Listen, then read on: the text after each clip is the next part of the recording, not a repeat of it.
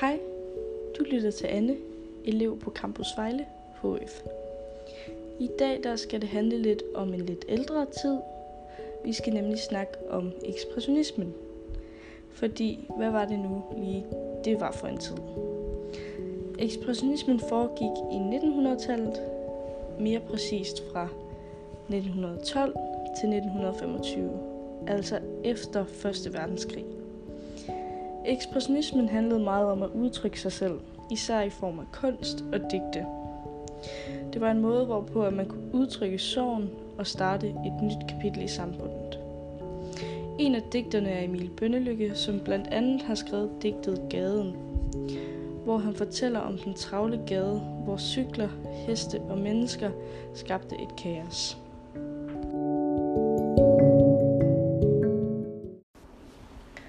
Gaden, ild og ungdom 1917 Emil Bønnelykke. Sporvogn, der brummer, klokker, der kimer og slår, travle butikker, hvor dørene knaller og går, rustlederstøvler i vinduer og laksko i spejle, hovslag i asfalt, der klinger som lovgulv for pejle. Summende cykler, ekspresbud og lynskud af postbud, sminkede piger og skinger af pibende drenge, kaos, der klinger mangfoldigt og vildeløst længe.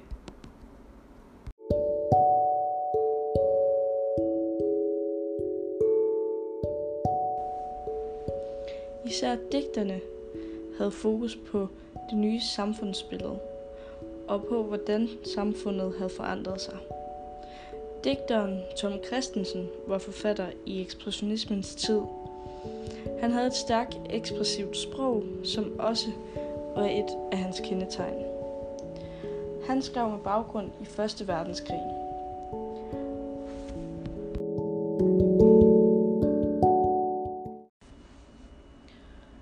Alt, hvad jeg troede på, viste sig at være falsk.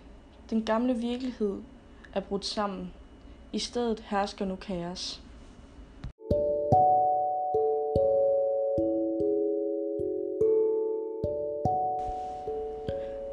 Sådan så Tom Christensen på tiden, og man tvivler på, at han var den eneste. Det var alt, hvad jeg kunne fortælle jer om ekspressionismen. Tak fordi I lyttede med. Thank you